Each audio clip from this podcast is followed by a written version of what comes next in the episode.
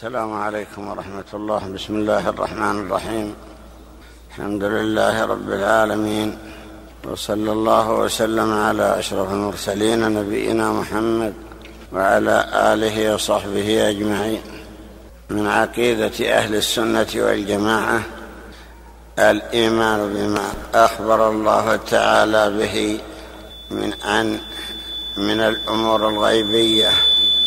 لدخول ذلك في قول الله تعالى الذين يؤمنون بالغيب فكل ما ورد من الأخبار عن الأمور التي لم نطلع عليها ولكن جاء الخبر فيها عن الله تعالى في القرآن أو على لسان أو ألسن رسله. فإن المؤمن يتقبل ذلك ويصدق به ويعتمده في الاعتقاد ولا يجوز ليعرض ذلك على عقله كالعقلانيين الذين يقبلون ما تقره في زعمهم عقولهم ويردون ما لا تدركه عقولهم ويقولون إن العقل هو الذي عرف به صدق الرسل. فلا نقبل إلا ما جاء صحيحا موافقا للعقل مع أن تلك العقول عقول مضطربة تقر بالشيء ثم تنكره أو تنكر الشيء ثم تعترف به أو يقره بعضهم بعقله وينكره آخرون بعقله أو بعقولهم فعلى هذا درج أهل السنة. مصدقين بكل ما جاء في كتاب ربهم وعلى لسان نبيهم صلى الله عليه وسلم من الأمور الغيبية. فمن ذلك ما أخبر الله تعالى أنه استوى على العرش. في قوله تعالى الرحمن على العرش استوى. وفي قوله ثم استوى على العرش. في سبعة مواضع من القرآن ذكر الله الاستواء على العرش. فطريق إثبات ذلك إلى السمع والنقل. فيؤمن أهل السنة بأن الله تعالى استوى على عرشه كما أخبر بذلك عن نفسه. ولا يكيفون هذا الاستواء ولا يمثلونه بخصائص المخلوقين بل يقرون بما جاءت به النصوص وينزهون الله تعالى عن التشبيه والتمثيل ولا يردون شيئا مما ثبت به الدليل فيكونون قد ردوا شيئا جاء على أو في شريعتهم من طريق صحيح ثابت وقد عرف أن العرش عند العرب اسم للسرير العظيم الذي يجلس عليه واحد الملوك. الملوك يصنع لهم سريرا رفيعا ويجلس عليه واحدهم.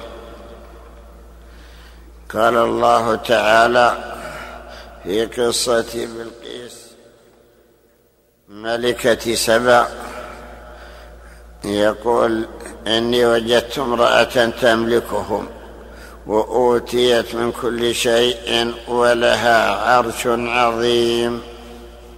هكذا وصف بأنه عرش لها تملكهم وأنه عظيم. ثم ذكر في القصة أن سليمان قال أيكم يأتيني بعرشها؟ فأتي بعرشها في وقت قصير. فلم ثم قال سليمان نكروا لها عرشها. فلما جاءت قيل أهكذا عرشك؟ فهذا دليل على أنه سرير يجلس عليه. وهكذا في قصة يوسف. قال الله تعالى ورفع أبويه على العرش. أي على السرير الذي كان يجلس عليه. لما أنها تمت له الولاية وتم له الملك. ولذلك قال رب قد آتيتني من الملك وعلمتني. فدل على أن يوسف آتاه الله الملك أي ملك مصر. وإذا كان كذلك فنقول إن العرش الذي أثبته الله تعالى لنفسه عرش عظيم. وصفه الله بالعظم قال الله تعالى فإن تولوا فقل حسبي الله لا إله إلا هو عليه توكلت وهو رب العرش العظيم. أخبر بأنه رب العرش يعني مالك العرش العظيم. وقال تعالى ألا يسجدوا لله الذي يخرج الخبأ في السماوات والأرض ويعلم ما تخفون وما تعلنون. الله لا إله إلا هو رب العرش العظيم. وصف العرش بأنه عظيم. وكذلك قال تعالى فتعالى الله الملك الحق لا إله إلا هو رب العرش الكريم. وصف نفسه بأنه رب العرش وقيل إن الكريم صفة للرب تعالى أي رب العرش وهو الكريم. وهكذا قول الله تعالى ذو العرش المجيد. فكل ذلك دليل على أن الله تعالى خلق هذا العرش وأنه عرش عظيم. وخصه بالاستواء عليه في هذه الآيات. ثم ذكر أيضا أنه رفيع في قول الله تعالى رفيع الدرجات ذو العرش أي رب العرش وخالق العرش ومالكه ورفيع الدرجات. وهكذا أخبر بأن الملائكة يحفون حوله. قال تعالى وترى الملائكة حافين من حول العرش أي محيطين بالعرش كما شاء الله تعالى حافين حوله أو قريبين منه. وأخبر أيضا بأنهم يحملونه. في قوله تعالى الذين يحملون العرش ومن حوله يسبحون بحمد ربهم. أخبر بأنهم يسبحون وهم يحملون العرش. وهكذا قال تعالى ويحمل عرش ربك فوقهم يومئذ ثمانية فأخبر بأن العرش محمول كما شاء الله وهذه كلها أدلة واضحة على أن العرش شيء مخلوق وأنه عظيم وأنه محمول وأن الله خصه بالإستواء عليه كما شاء. وقد أنكر كثير من المعتزلة حقيقة العرش أنه سرير عظيم وقالوا العرش هو الملك حيث أنه ثقل عليهم أن يقبلوا هذه الآيات التي فيها الاستواء فأول العرش وقالوا استوى على العرش يعني على الملك. وهذا إبطال لما خلقه الله ولما بينه وأخبر به. ولا شك أن حملة العرش يحملونه كما أخبر الله. الذين يحملون العرش وإذا قيل كيف يحملونه؟ وهذه عظمته رب العرش العظيم. كيف يستطيعون أن يحملونه وهم مخلوقون؟ وكيف يحمله ثمانية أو أربعة كما في بعض الروايات؟ فالجواب أن حملة العرش حملوه بقدرة الله وبقوة الله. في بعض الروايات أنه لما خلقهم قال خلقتكم لحمل عرشي. فقالوا كيف نحمل عرشك وأنت رب العالمين؟ فقال قولوا سبحان الله وبحمده. فاحملوه. فسبحوا الله تعالى وحملوه. يعني قد أقدرهم الله تعالى على حمله بهذا التسبيح. الذين يحملون العرش ومن حوله يسبحون بحمد ربهم ويؤمنون به ويستغفرون للذين آمنوا. أخبر بأنهم يسبحون ربهم ويؤمنون به وهذا دليل على ان الله أقدرهم وأن سبب قدرتهم وقوتهم لما سبحوا الله.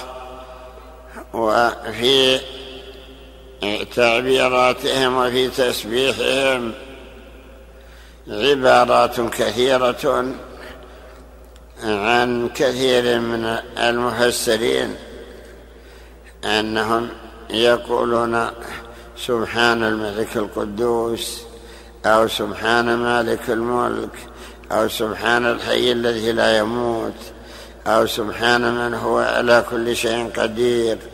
عبارات رويت أنهم امتثلوا بقوله يسبحون بحمد ربهم.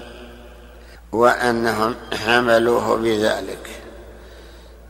وقد ذكرنا أن الصحابة أيضا يعترفون بحملة العرش وفي الأبيات التي نظمها عبد الله بن رواحة ذكر العرش وحملته حيث يقول شهدت بأن وعد الله حق وأن النار مثوى الكافرين وأن العرش فوق الماء طاف وفوق العرش رب العالمين وتحمله ملائكة كرام ملائكة الإله مسومين. اقره النبي صلى الله عليه وسلم على هذا النظم. ولم ينكر عليه في أنه أخبر بأن الأرش فوق الماء طاف وأنها تحمله ملائكة كرام. أخذ كونه على الماء. من الآية الكريمة في سورة هود قول الله تعالى هو الذي خلق السماوات والأرض وما بينهما في ستة أيام وكان عرشه على الماء أي أنه فوق الماء سواء قيل إن ذلك قبل أن يحمله الملائكة أو بعد حملهم له. ذكر الله أن عرشه كان على الماء. وسئل ابن عباس على أي شيء الماء فقال على متن الريح يعني أن الماء إذا لم يكن هناك سماء ولا أرض فكيف استقر الماء؟ فأخبر بأن الماء راكد على متن الريح يعني خلق الله الريح وصار مستقرا الماء عليها ولا يعلم قدره قدر ذلك الماء ولا قدر ذلك العرش إلا الله تعالى. ورد في صفات العرش صفات عظيمة يعني تدل على كبر وسعة هذا العرش الذي هو خلقه الله. ورد في حديث في أو أثر في تفسير قوله تعالى وسع كرسيه السماوات والأرض أن الكرسي اتسع للسماوات والأرض ما السماوات السبع والأرضون السبع في الكرسي؟ إلا كدراهم سبعة ألقيت في ترس أي في مجن الذي يلبس فوق الرأس. دراهم الدراهم ماذا تشغل السبعة؟ ماذا تشغل من هذا المجن؟ ثم جاء حديث آخر. أن الكرسي في العرش كحلقة ملقاة بأرض فلات بفلات من الأرض. الكرسي بالنسبة إلى العرش هذه نسبته.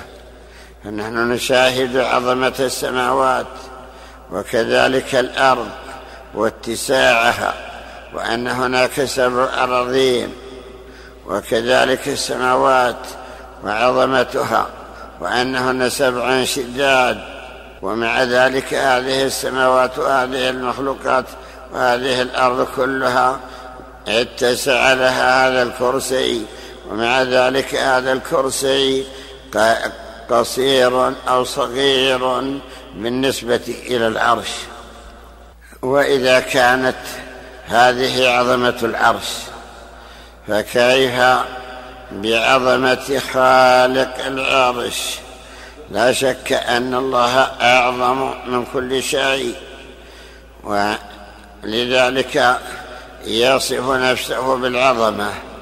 فسبح باسم ربك العظيم. يعني الذي لا يدرك عظمته مخلوق فهو رب العرش العظيم. وهو العظيم. وقد اتفق المسلمون أن العرش مخلوق لأن كل شيء فإنه مخلوق والله تعالى هو الخالق. وقد اختلف هل, الخل... هل العرش خلق قبل القلم أو القلم قبل العرش. ورد فيه حديث أول ما خلق الله القلم. فقال اكتب. فقال ما أكتب؟ قال اكتب ما هو كائن إلى يوم القيامة. جرى في تلك الساعة بما هو كائن إلى يوم القيامة. فمقتضى هذا الحديث أن القلم قبل كل شيء أو الله القلم ولكن الصحيح أن أوليته مستثنى منها العرش أي بالنسبة إلى ما سوى العرش. فالأصل أن العرش مخلوق قبل القلم وقبل سائر المخلوقات. في النونية لابن القيم يقول والناس مختلفون في القلم الذي كتب القضاء به من الرحمن. هل كان قبل العرش أم هو بعده؟ قولان عند أبي العلا الهمداني. والحق أن العرش قبل لأنه وقت الكتابة كان ذا أركان. لأنه في بعض الروايات أنه قال لما خلق الله القلم وكان عرشه على الماء فدل على أن العرش مخلوق قبل القلم وقبل غيره من المخلوقات. وأما حملة العرش فإنهم أيضا خلق من خلق الله.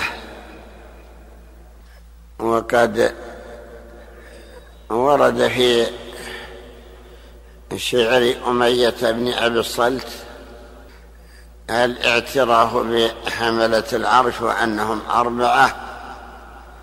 في قوله رجل وثور تحت رجل جناحه والنسر للأخرى وليث مرصد. يعني ورد في بعض الروايات أن أحدهم على صفة إنسان والآخر على صفة ثور والآخر على صفة نسر والآخر على صفة ليث يعني أسد. ولكن الله أعلم بصفاتهم. ورد في وصفهم ما يدل على عظمة خلقهم وأن منهم إسرافيل الذي وكل بالنفخ في الصور والذي قال النبي صلى الله عليه وسلم كيف أنعم وصاحب القرن قد التقم القرن وحنى جبهته ينتظر متى يؤمر. أي إسرافيل الذي وكل بالنفخ في الصور. ذكر أنه من جملة حملة العرش. وأن البقية خلقوا على خلقة عظيمة. لا يقدر قدرها إلا الله. ثبت في الحديث قول النبي صلى الله عليه وسلم أذن لي أن أحدث عن ملك. ما بين شحمة أذنه إلى عاتقه مسيرة سبعمائة سنة. ملك من الملائكة. قيل إنه من حملة العرش. العاتق هو المنكب. أي مقدار هذا من الإنسان. يعني مقدار رقبة الإنسان من ذلك الملك هذه المسيرة وهذه المسافة العظيمة. وهكذا ما ورد أيضا في صفة إسرائيل إسرافيل من عظم خلقه. وما ورد في بعض الروايات وإن كان فيها مقال أن مناكبهم فوق السماء السابعة وأقدامهم تحت الأرض السفلى أو تحت الأرض السابعة ولا يعلم المسافات التي بين الأراضين. ونحن إنما نشاهد أرضا واحدة ولا ندري أين بقية الأرض التي أخبر بأنها سابع؟ وكذلك أيضا السماوات ورد أن ما بين كل سماء وسماء مسيرة خمسمائة سنة. هذه المسافة متى تقطع؟ متى تقطع هذه المسافة الطويلة؟ لو يعني مسافة عشر سنين مسافة طويلة. فكيف بمئة سنة؟ وكيف بألف أو بخمسمائة؟ لا شك أن هذا دليل على عظمة هذه المخلوقات. ومعرفتنا بعظمتها مفاده الاعتراف بعظمة الخالق. إذا كانت هذه عظمة هذه المخلوقات فكيف بعظمة من خلقها؟ الذي هو رب العالمين وخالق الخلق وربهم. فلا يحيط بوصفه ولا يعلم قدر عظمته. إلا هو سبحانه وتعالى. وفائدة المسلم من معرفة هذه المخلوقات ومعرفة ما خلقت عليه أن يعظم الخالق أن يعترف بعظمته وجلاله وكبريائه وأن يتصاغر أمام عظمة الله ولا يتكبر ولا يعظم نفسه تعظيما يتكبر به على الرب سبحانه وأن يعرف حق الرب عليه. إذا كانت هذه عظمة مخلوقاته فكيف بعظمة الخالق؟ وإذا كانت هذه المخلوقات هذا قدرها. فكيف مقدارك أيها الإنسان؟ ماذا تملك وماذا تقدر عليه وماذا تتصرف فيه؟ الواجب عليك أن تتواضع وألا ترفع بنفسك ولا تشمخ بأنفك ولا تتعزز على مخلوق على خالقك وربك ولا على عباد الله. فهذه هي فائده معرفة المسلم بعظمة هذه المخلوقات حتى يتواضع لمن خلقها. نستمع إلى كلام المؤلف. بسم الله الرحمن الرحيم. الحمد لله رب العالمين. والصلاة والسلام على أشرف المرسلين نبينا محمد وعلى آله وصحبه أجمعين. قال رحمه الله تعالى ذكر خلق جبريل عليه وعلى نبينا أفضل الصلاة والسلام الروح الأمين. قال حدثنا محمد بن يحيى المروزي قال حدثنا سعيد بن سليمان الواسطي عن عباد عن داود بن أبي هند عن الشعبي عن مسروق عن عائشة رضي الله تعالى عنها قالت قال رسول الله صلى الله عليه وسلم رأيت جبريل عليه السلام مهبطا من السماء سادا عظم خلق ما بين السماء والأرض. قال حدثنا إسحاق بن أحمد الفارسي قال حدثنا عبد الله بن عمران قال حدثنا أسباط بن محمد. قال حدثنا العلاء بن عبد الكريم عن ابن أسباط عن ابن سبا سابط في قول الله عز وجل وإنه في أم الكتاب لدينا لعلي حكيم قال في ام الكتاب كل شيء وكائن إلى يوم القيامة ووكل ثلاثة من الملائكة أن يحفظوه فوكل جبريل بالكتاب أن ينزل به إلى الرسل ووكل جبريل أيضا بالهلك بالهلكات إذا أراد الله عز وجل أن يهلك قوما ووكله أيضا بالنصر عند القتال. هذا جبريل عليه السلام ووكل ميكائيل بالحفظ للقطر ونبات الأرض. ووكل ملك الموت عليه السلام بقبض الأنفس فإذا ذهبت الدنيا جمع بين حفظهم وما فإذا ذهبت الدنيا جمع بين حفظهم وما في أم الكتاب فيجدونه جمع ما بين حفظهم وما في أم الكتاب فيجدونه سواء.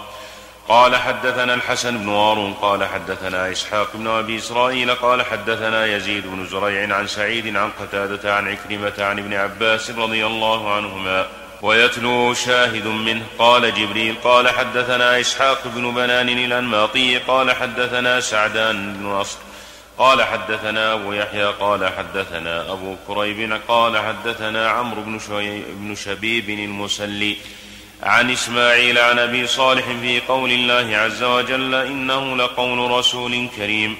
قال جبريل عليه السلام وفي قوله عز وجل ذي قوة عند ذي العرش مكين. قال جبريل عليه السلام وقوله مطاع مطاع ثم أمين. قال جبريل أمين على سبعين ألف حجاب. وما صاحبكم بمجنون. قال محمد صلى الله عليه وسلم. قال أخبرنا ابن أبي عاصم قال حدثنا وهو قال حدثنا وهو بن بقية قال حدثنا خالد عن الشيباني عن زر بن حبيش في قول الله عز وجل. فكان قاب قوسين أو أدنى. قال أخبرني ابن مسعود رضي الله عنه أن رسول الله صلى الله عليه وسلم رأى جبريل في صورته. رأى جبريل في صورته له ستمائة جناح. قال أخبر ابن أبي عاصم. قال حدثنا أبو بكر بن أبي شيبة. قال حدثنا حسين بن علي عن زائدة عن عاصم عن زر عن عبد الله رضي الله عنه. قال رأى رسول الله صلى الله عليه وسلم جبريل عليه السلام في صورته له ستمائة جناح. قال حدثنا أبو يعلى. قال حدثنا القواريري. قال حدثنا يحيى. عن حماد بن سلمة قال حدثنا عاصم عن زر عن عبد الله رضي الله عنه قال قال رسول الله صلى الله عليه وسلم رأيت جبريل عليه السلام عند السدرة وعليه ستمائة جناح ينتشر من ريشه تهاويل الدر والياقوت. قال أخبرنا ابن أبي عاصم قال حدثنا عمر بن الخطاب رضي الله عنه قال حدثنا آدم قال حدثنا شريك عن عاصم بن أبي النجود عن أبي وائل عن عبد الله بن مسعود رضي الله عنه ولقد رآه نزلة أخرى عند سدرة المنتهى. قال رأى رسول الله صلى الله عليه وسلم جبريل في صورته عند السدرة. له ستمائة جناح من له ستمائة جناح جناح منها سد الأفق يتناثر من أجنحته التهاويل الدر. الدر والياقوت ما لا يعلمه إلا الله تعالى. قال حدثنا الحسن بن هارون ابن سليمان قال حدثنا محمد بن سليمان بن حبيب قال حدثنا عثمان بن مطر عن ثابت عن أنس بن مالك رضي الله عنه أن النبي صلى الله عليه وسلم قال إن الله تبارك وتعالى وكل بعبده المؤمن ملكين يكتبان عمله. يكتبان عمله فإذا مات قال الملكان اللذان وكلا به يكتبان عمله. قد مات فأذن لنا أن نصعد إلى السماء فيقول الله عز وجل سمائي مملوءة من ملائكة يسبحوني فيقولان أفنقيم في الأرض؟ فيقول الله عز وجل أرضي مملوءة من خلقي يسبحوني فيقولان فأين؟ فيقولان فأين فيقول قوما على قبر عبدي أو عند قبر عبدي فسبحاني واحمداني وكبراني واكتبا ذلك لعبدي إلى يوم القيامة. قال حدثنا عبد الله بن الحسن بن أسد قال حدثنا حسين بن عبد المؤمن قال حدثنا أبو النضر حدثنا سلام الطويل عن زيد العمي عن منصور بن زادان عن ابن سيرين عن أبي هريرة رضي الله عنه عن رسول الله صلى الله عليه وسلم قال إن لله تعالى ملائكة في السماء أبصر ببني آدم من أعمالهم أبصر ببني آدم وأعمالهم من بني آدم بنجوم السماء فإذا ابصروا إلى عبدي فإذا أبصروا إلى عبدي يعمل بطاعة الله عز وجل ذكروه فيما بينهم. وسموه وقال ذكروه فيما بينهم وسموه وقالوا أفلح الليلة فلان نجى الليلة فلان وإذا أبصروا إلى عبد يعمل بمعصية الله ذكروه فيما بينهم وسموه وقالوا خاب الليلة فلان خسر الليلة فلان هلك الليلة فلان. قال حدثنا إبراهيم بن محمد بن الحسن قال حدثنا محمد بن هاشم المعلبكي قال حدثنا الوليد أخبرتنا عبده بنت خالد بن معدان عن أبيها قال إن في السماء ملكا نصفه نور ونصفه ثلج. يقول سبحانك اللهم وبحمدك كما ألفت بين هذا النور وهذا الثلج فألف بين قلوب المؤمنين. ليس له تسبيح غيره. قال حدثنا إبراهيم بن محمد بن الحسن قال حدثنا الربيع ربيع بن سليمان قال حدثنا يحيى بن عبد الله بن بكير عن أبي لهيعة قال حدثني عطاء بن دينار عن سعيد بن جبير رضي الله عنه. وما منا إلا له مقام معلوم. قال الملائكة فيما في السماء موضع إلا عليه ملك إما ساجد وإما قائم حتى تقوم الساعة. قال حدثنا محمد بن العباس قال حدثنا زهير بن محمد بن قمير قال حدثنا عبد الله بن عبد المجيد قال حدثنا إسرائيل عن إبراهيم بن هاجر عن مجاهد عن مورك العجلي عن أبي ذر رضي الله عنه قال قال رسول الله صلى الله عليه وسلم إني لأرى ما لا ترون. وأسمع ما لا تسمعون. إن السماء أطت وحق لها أن تيط ما منها موضع أربع أصابع إلا وعليه ملك واضع جبهته ساجدا لله. والله لو تعلمون ما أعلم لضحكتم قليلا ولبكيتم كثيرا ولخرجتم إلى الصعدات تجأرون. تجأرون إلى الله عز وجل. ولودت أني كنت شجرة تعضد. قال حدثنا إسحاق بن أحمد الفارسي قال حدثنا محمد بن علي بن الحسن بن شفيع بن شقيق قال حدثنا أبو معاذ النحوي الفضل بن خالد قال حدثنا عبيد بن سليمان قال سمعت الضحاك رحمه الله في قوله تعالى وإنا لنحن الصافون وإنا لنحن المسبحون. قال كان مسروق رحمه الله مسروق بن الأجدع رحمه الله تعالى يروي عن عائشة رضي الله عنها أنها قالت قال نبي الله صلى الله عليه وسلم ما في السماء الدنيا موضع قدم إلا عليه ملك ساجد أو قائم. فذلك قوله عز وجل وما منا إلا له مقام معلوم وإنا لنحن الصافون وإنا لنحن المسبحون. قال أخبرنا ابن أبي عاصم قال حدثنا محمد بن يحيى بن ميمون العتكي قال حدثنا عبد الوهاب بن عطاء عن سعيد عن قتادة عن صفوان بن محرز عن حكيم بن حزام عن حكيم بن حزام رضي الله عنه قال بينما رسول الله صلى الله عليه وسلم مع أصحابه فقال لهم هل تسمعون ما أسمع؟ قالوا ما نسمع من شيء. فقال رسول الله صلى الله عليه وسلم إني لا أسمع أطيق السماء وما تلام أنت وما فيها موضع قدم إلا عليه ملك ساجد أو قائم قال حدثنا عبد الرحمن بن أبي حاتم قال حدثنا علي بن أبي دلامة قال حدثنا عبد الله بن عطاء مثله قال حدثنا إبراهيم بن محمد بن الحسن قال حدثنا محمد بن خلف قال حدثنا آدم قال حدثنا شريك عن قصيف عن عكرمة عن ابن عباس رضي الله عنهما والصافات صفا فالزاجرات زجرا فالتاليات ذكرا. قال يعني الملائكة. قال حدثنا ابن أبي عاصم. قال حدثنا إبراهيم الشافعي. قال حدثنا فلان فضيل بن عياض. عن الأعمش عن أبي صالح عن أبي هريرة رضي الله عنه قال قال رسول الله صلى الله عليه وسلم إن لله عز وجل ملائكة فضلاء عن ملائكة فضلا عن كتاب الناس يطوفون في الطرق يتتبعون الذكر. فإذا رأوا قوما يذكرون الله تنادوا هلموا إلى حاجتكم؟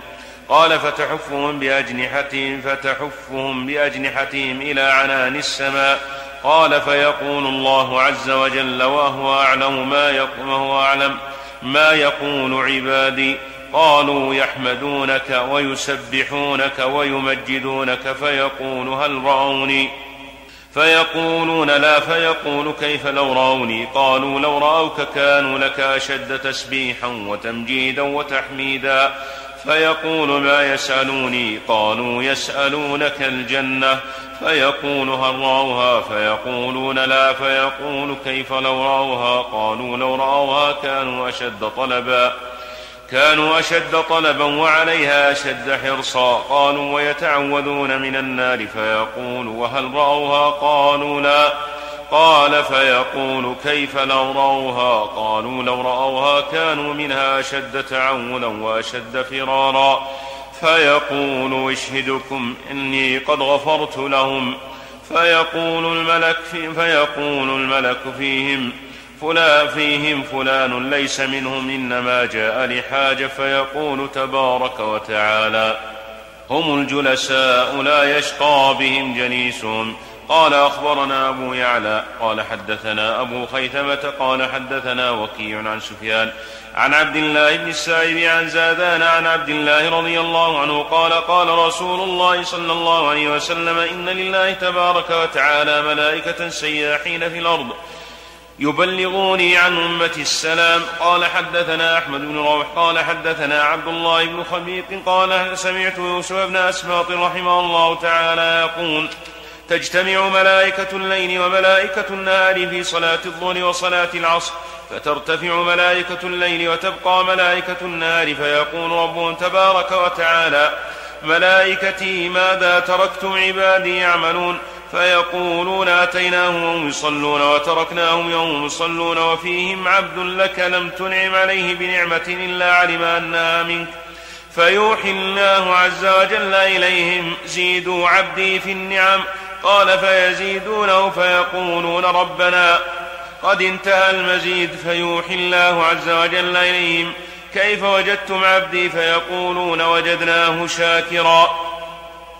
فيوحي الله عز وجل إليهم انقصوا عبدي وابتلوه فيقولون ربنا قد انتهى البلاء. فيقول كيف وجدتم عبدي؟ فيقولون وجدناه صابرا. فيقول اكتبوه ممن لا يبدل ولا يغير حتى يلقاني. قال حدثنا إبراهيم بن محمد بن الحسن قال حدثنا خلاد بن أسلم قال حدثنا النضر بن شميل قال حدثنا عباد بن منصور قال سمعت عدي بن أرطاة قال سمعت رجلا من أصحاب رسول الله صلى الله عليه وسلم عن النبي صلى الله عليه وسلم قال إن لله تبارك وتعالى ملائكة ترعد فرائسهم من مخافته ما منهم ملك تقطر من عينه دمعة إلا وقعت ملكا قائما يصلي وإن لله عز وجل ملائكة سجود لله سجود لله مذ يوم خلق السماوات والأرض. لم يرفعوا رؤوسهم ولا يرفعون إلى يوم القيامة وملائكة ركوع لم يرفعوا رؤوسهم ولا يرفعون إلى يوم القيامة. وصفوف لم ينصرفوا عن مصافهم ولا ينصرفون عنها إلى يوم القيامة. وإذا رفعوا ونظروا إلى وجه الله تعالى قالوا سبحانك ما عبدناك حق عبادتك. قال حدثنا عبد الله بن محمد بن ميران قال حدثنا علي بن أبي علي بن آدم ابن بلال قال, قال حدثنا قبيصة عن سفيان عن إسماعيل بن أبي خالد عن أبي سعيسى رحمه الله تعالى قال لما استوى على كرسيه تعالى خر ملك ساجد فهو ساجد إلى يوم القيامة. فإذا كان يوم القيامة رفع وإذا كان يوم القيامة رفع رأسه فقال سبحانك ما عبدتك حق عبادتك. غير أني لم أشرك بك شيئا ولم أتخذ من دونك وليا. قال حدثنا أحمد بن جعفر الحمال قال حدثنا عبد السلام بن عاصم قال حدثنا مؤمل قال حدثنا حماد قال حدثنا إسحاق بن عبد الله عن عبد الرحمن بن أبي عمرة عن أبي هريرة رضي الله تعالى عنه عن النبي صلى الله عليه وسلم قال إن ملكا بباب من أبواب السماء يقول من يقرض اليوم يجزى غدا وملك بباب آخر ينادي اللهم أعط منفقا خلفا وأعط ممسكا تلفا وملك بباب آخر ينادي يا أيها الناس هلموا إلى ربكم ما قل وكفى خير مما كثر وألهى وملك بباب آخر ينادي يا بني آدم لدوا للموت وابنوا للخراب في هذه الأحاديث كما سمعنا ذكر شيء من صفات الملائكة الذين خلقهم الله تعالى لعبادته ولطاعته ووكل بهم أو وكلهم بمن شاء من خلقه. فمنهم ملك الوحي الذي هو جبريل عليه السلام.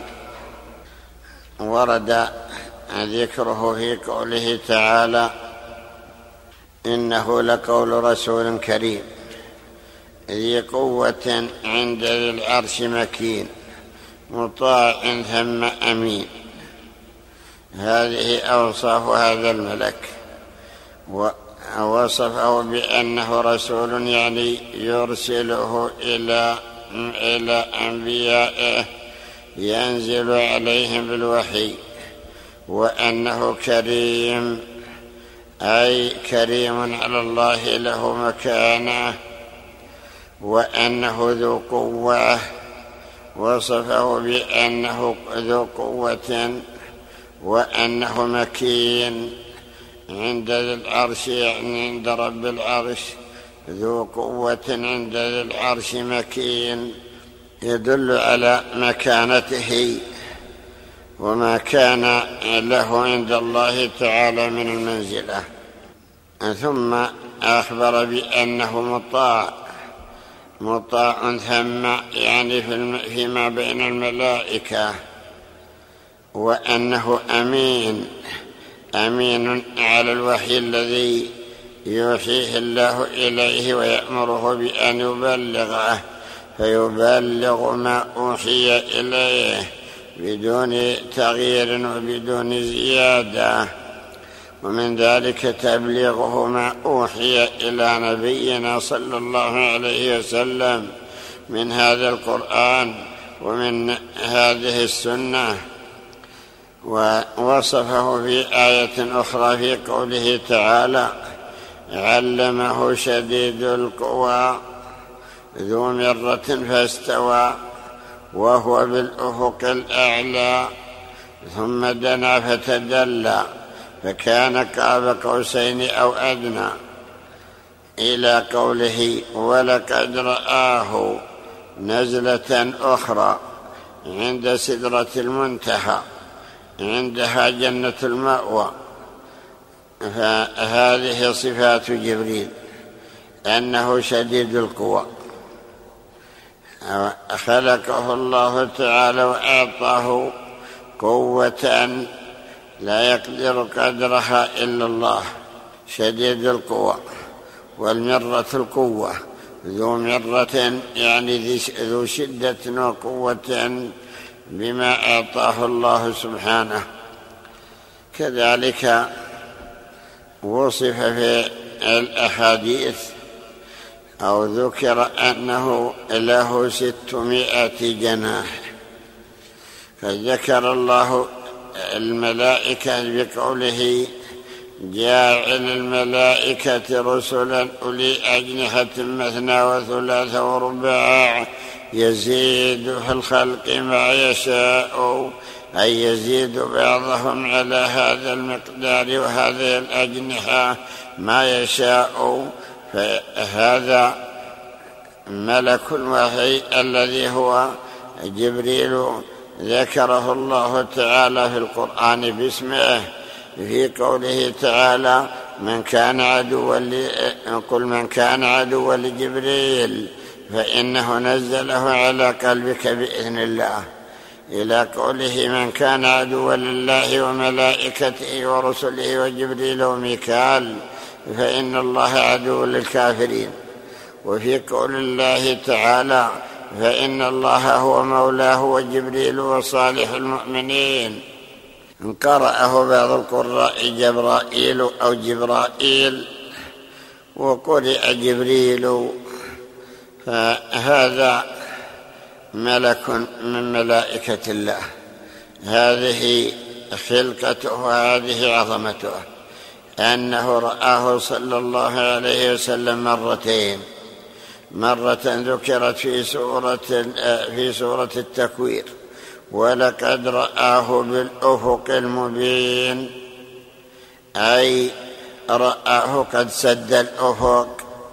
يعني ما بين المشرق والمغرب أو ما بين الشمال والجنوب رآه قد سد الأفق بالأفق المبين. والمرة الثانية ذكرت في سورة النجم ولقد رآه نزلة أخرى. فهذا الضمير يعود إلى النبي صلى الله عليه وسلم. رأى النبي صلى الله عليه وسلم ملك الوحي على هذه الصفات وبهذه الكيفية أي أنه قد سد الأفق وأما رؤيته في بقية ما ينزل فإنه ينزل على قلبه ويتمثل له أحيانا بصورة رجل يقال له دحية الكلبعي ويتمثل أيضا بصورة رجل لا يعرفونه وغير ذلك يعني أنه إذا ظهر للناس فإنه يتمثل بصورة إنسان. وذلك لأن الناس لا يقدرون على أن يروه كما هو لأنه ليس من جنس الخلق فتدركه أبصارهم فهذا ملك من ملائكة الله تعالى وكله الله بالوحي. أهو ينزل على الأنبياء بما أوحى الله تعالى إليهم. ذكروا أنه نزل على النبي صلى الله عليه وسلم أكثر من عشرين ألف مرة. أي في كل يوم مرارا وأنه في آخر ما نزل عليه لما نزل به الموت وأنه قال سلام عليك هذا آخر موطئي في الأرض يعني أنه اعترف بأنه إنما كان ينزل بالوحي ويقال إنما كنت حاجتي من الأرض فهذا آخر موطئي آخر نزولي يعني نزوله بالوحي. لا شك أن هذا دليل على شرف الأنبياء الذين ينزل عليهم هذا الملك الذي هذه صفته. ملك عظيم خلقه الله على هذه العظمة وعلى هذه الصورة الكبيرة التي لا يقدر قدرها إلا الله سبحانه وتعالى. ومع ذلك ينزل بالوحي على الأنبياء. ورد في قصة نزول هذه الآية في البقرة أن اليهود لما سألوا النبي صلى الله عليه وسلم عن أسئلة من الأمور الغيبية فأجابهم قالوا له أخبرنا من الذي وكل بك من الملائكة من الذي ينزل عليك؟ فقال ينزل علي وعلى الأنبياء جبرائيل عليه السلام. فقالوا لو كان ينزل عليك ميكائيل لآمنا بك لأن ميكائيل هو الذي ينزل بالرحمة وأما جبرائيل فإنه ينزل بالعذاب. فلا نؤمن لك بك به لأنه عدو لنا. فعند ذلك نزلت هذه الآية من كان عدوا لله وملائكته ورسله وجبريل وميكال فإن الله عدو للكافرين أي فإنهم عدو لله تعالى. ورد في بعض في بعض الآثار أنهم سئلوا أين منزلة جبريل فقالوا عن يمين العرش أو عن إلى جانب العرش. فقالوا من عاداه فقد عادى رب العرش. أو كما قيل أن الذين يعادون يعادون ملائكة الله لا شك أنهم أعداء لله. فقال في هذه الآية فإن الله عدو للكافرين. كذلك قد تمثل جبريل عليه السلام بصورة ذلك الرجل الذي لم يعرفه الصحابة. وأن قال في حديث عمر رجل شديد بياض الثياب شديد سواد الشعر لا يرى عليه أثر السفر ولا يعرفه منا أحد. هذا الحديث المشهور يسمى حديث جبريل أي أنه الذي سأل فيه هذه الأسئلة التي يريد بها أن يفيد الحاضرين. ويذكر في الأحاديث أنه صلى الله عليه وسلم عندما يأتيه الملك في صورة دحية بن خليفة الكلبي يظنون أنه دحية ثم بعد ذلك يحدث بأنه هو الملك. فمن ذلك قصه وقعه بني قريظة لما انهزم الأحزاب من قريش وغطفان ونحوهم ووضع الصحابة أسلحتهم.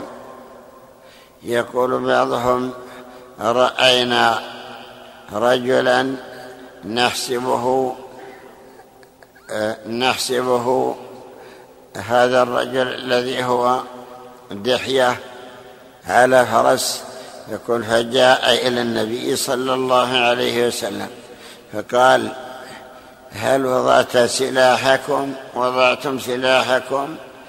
إن الملائكة ما وضعوا أسلحتهم. فقال أين؟